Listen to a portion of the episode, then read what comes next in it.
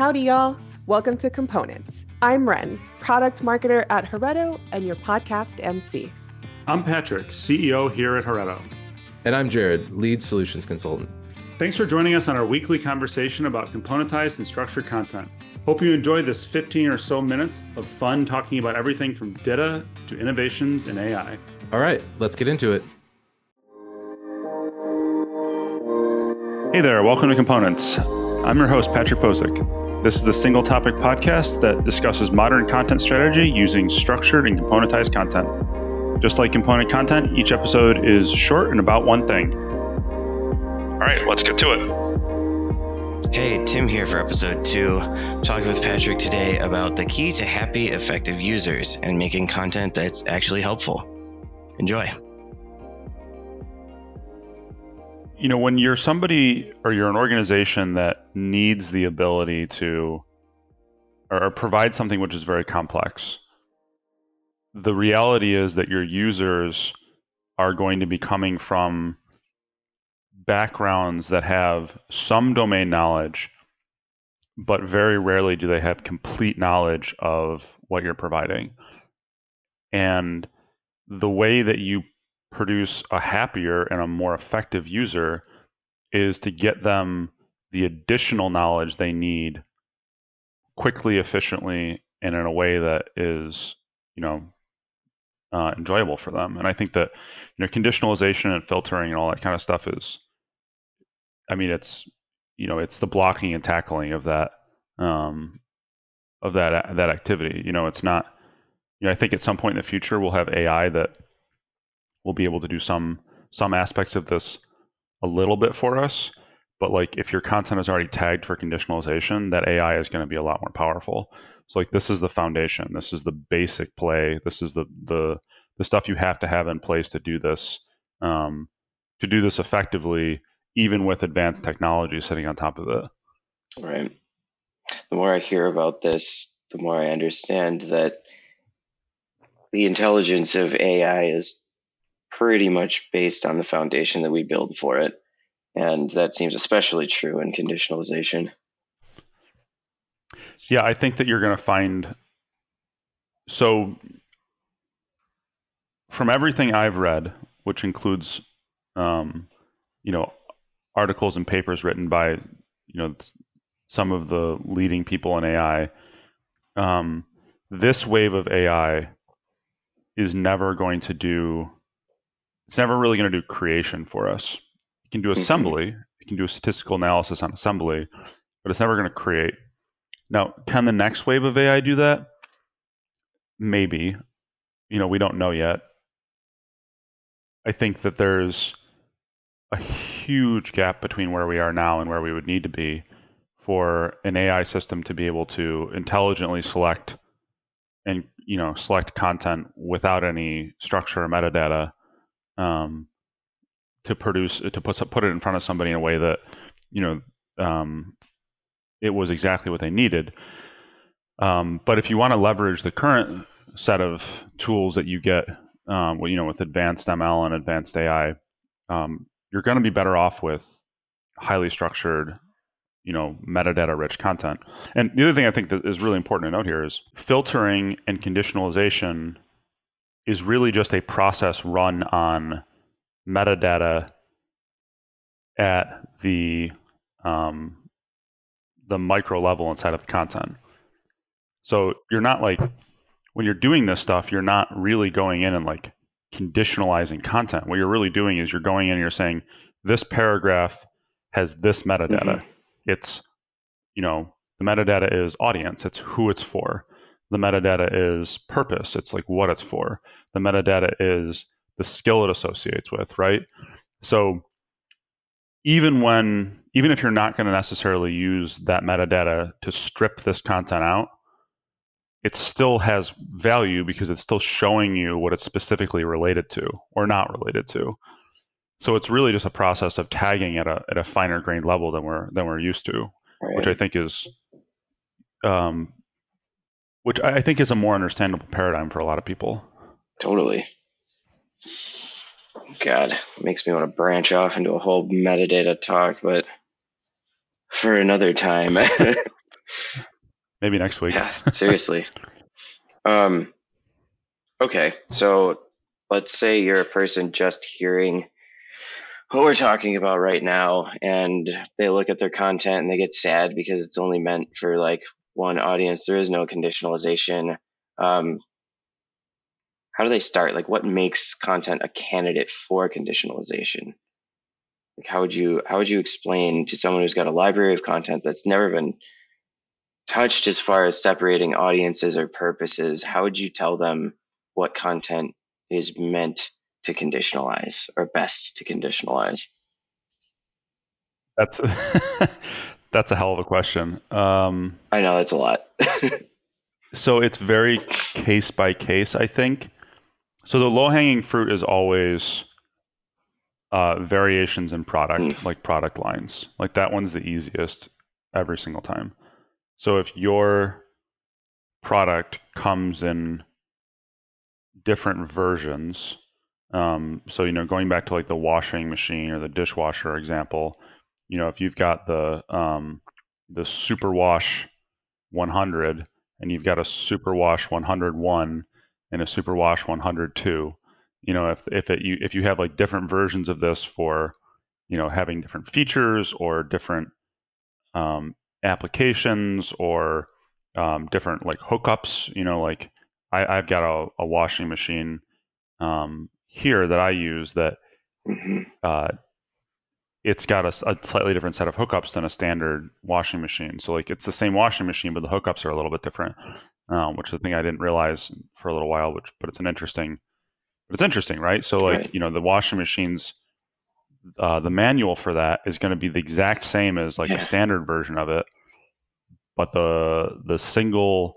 piece of information on hooking it up is going to be a little bit different, and like that's that is the like the 101 like lowest hanging fruit case for conditionalization. If your product comes in multiple varieties multiple skus that have differences that cause content to be different you should be conditionalizing period. Um, and i think well i would have thought before we got into this um, when i say this i mean you know uh, the, what our company does that most organizations would already have that figured out who have this case, but there's a lot of companies that don't. And dare I say it could possibly be the majority. Hmm. Um, I'm not sure about that, but you know, it's it's that in that case it's a slam dunk. Like it makes a ton of sense. It's good for scalability. It's good for sanity. It's good for the um, it's it's good for just the ability to be sure what's right Yeah. because you know oftentimes you get into a situation where you know if you've got 10 versions of this washing machine and you have to make a change to a piece of content which impacts all 10 you know if you had to duplicate each set of content for the you know the parts that are different between those 10 things you have to go and make 10 changes. Um, and you know that's just not that's not scalable. It's not acceptable. It's a waste of time. It's not efficient. Yeah it sounds like a, a writer's living hell too. don't think a lot of writers live in that hell yeah, unfortunately. All right, I guess on the flip side of that, if we're starting there with like the 101 low hanging fruit, is there a have you ever seen instances where companies over conditionalize content? Is that possible? Yeah, I have actually. Seems like it could be possible. no, I totally have. So, uh, one of the first projects I worked on in this industry was one of the uh, the first customers that um, bought easyDITA. It was not the first customer, but it was like it was. They were like probably one of our first five customers. They were conditionalizing single letters, like literally like single characters. What?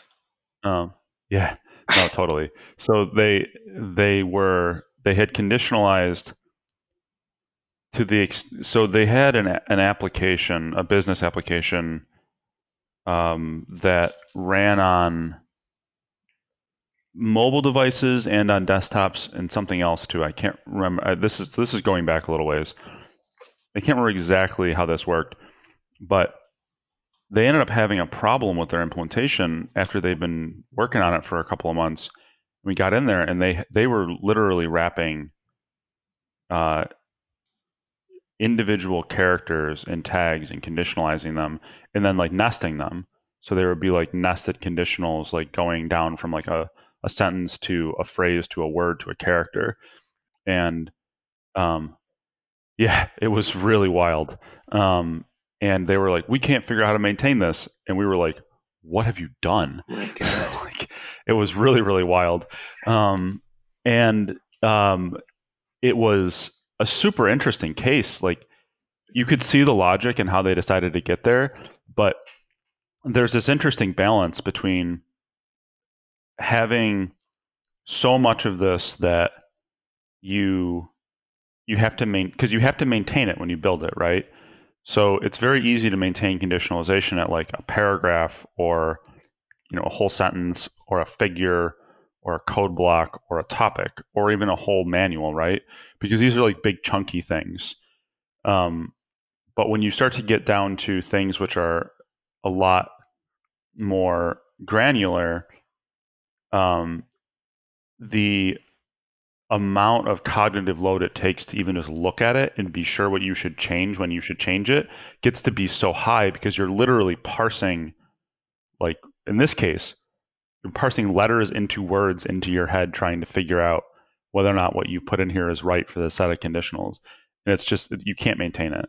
So you know in that case what they really should have done um, and you know today after having much more experience with this you know, we would have avoided this case um, because, you know, uh, we have, um, you know, very structured onboarding and advisement, and you know, we kind of are able to keep people from doing these kinds of things because we've got a lot of more experience. But today, what we would have advised people to do would have been to use uh, variables, which would be key referencing uh, in DITA-Speak, and to uh, mix that with conditionalization and their variable sets, basically. Um, so, you know, DITA key referencing, one of the benefits of the way that DITA has set up key referencing is that you can do really complex conditionalization in combination with key referencing. So they still could have accomplished what they wanted to, and it still would have been a pretty complex case, but it would have been maintainable. Um, and it would have been something that would have been, it, you would have had the ability to maintain it. So you certainly can over conditionalize. You can certainly over variabilize your content. Um, I think that actually um, our set of our, our set of documentation that our first set of documentation that we built was you know over variabilized. Like there were too many variables in it, and we've we've pulled back on that a little bit. Um, not not not a ton. Like I wouldn't say we've we've pulled back fifty percent, but we probably pulled back twenty percent. Um, so you can you can you, you can overuse these me- mechanisms and it definitely pays dividends to stop and think about the way you're going to use the tools before you just go and use them.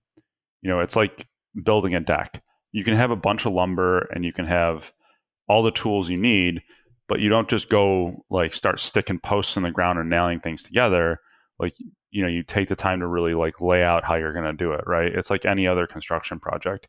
And, and i think that's a really valuable thing for writers to keep in mind um, is that when writing in structure i think most writers know this but you know for writers who are a little bit newer to structure um, when writing in structure writing is a is a um, it's a mixed activity it's no longer just writing it's developing.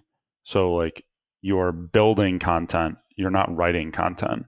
Like writing is an aspect of what is done when performing technical content creation, but it is not the only thing which is done because you're in when you're using structured content, you're building content. You're not just writing content.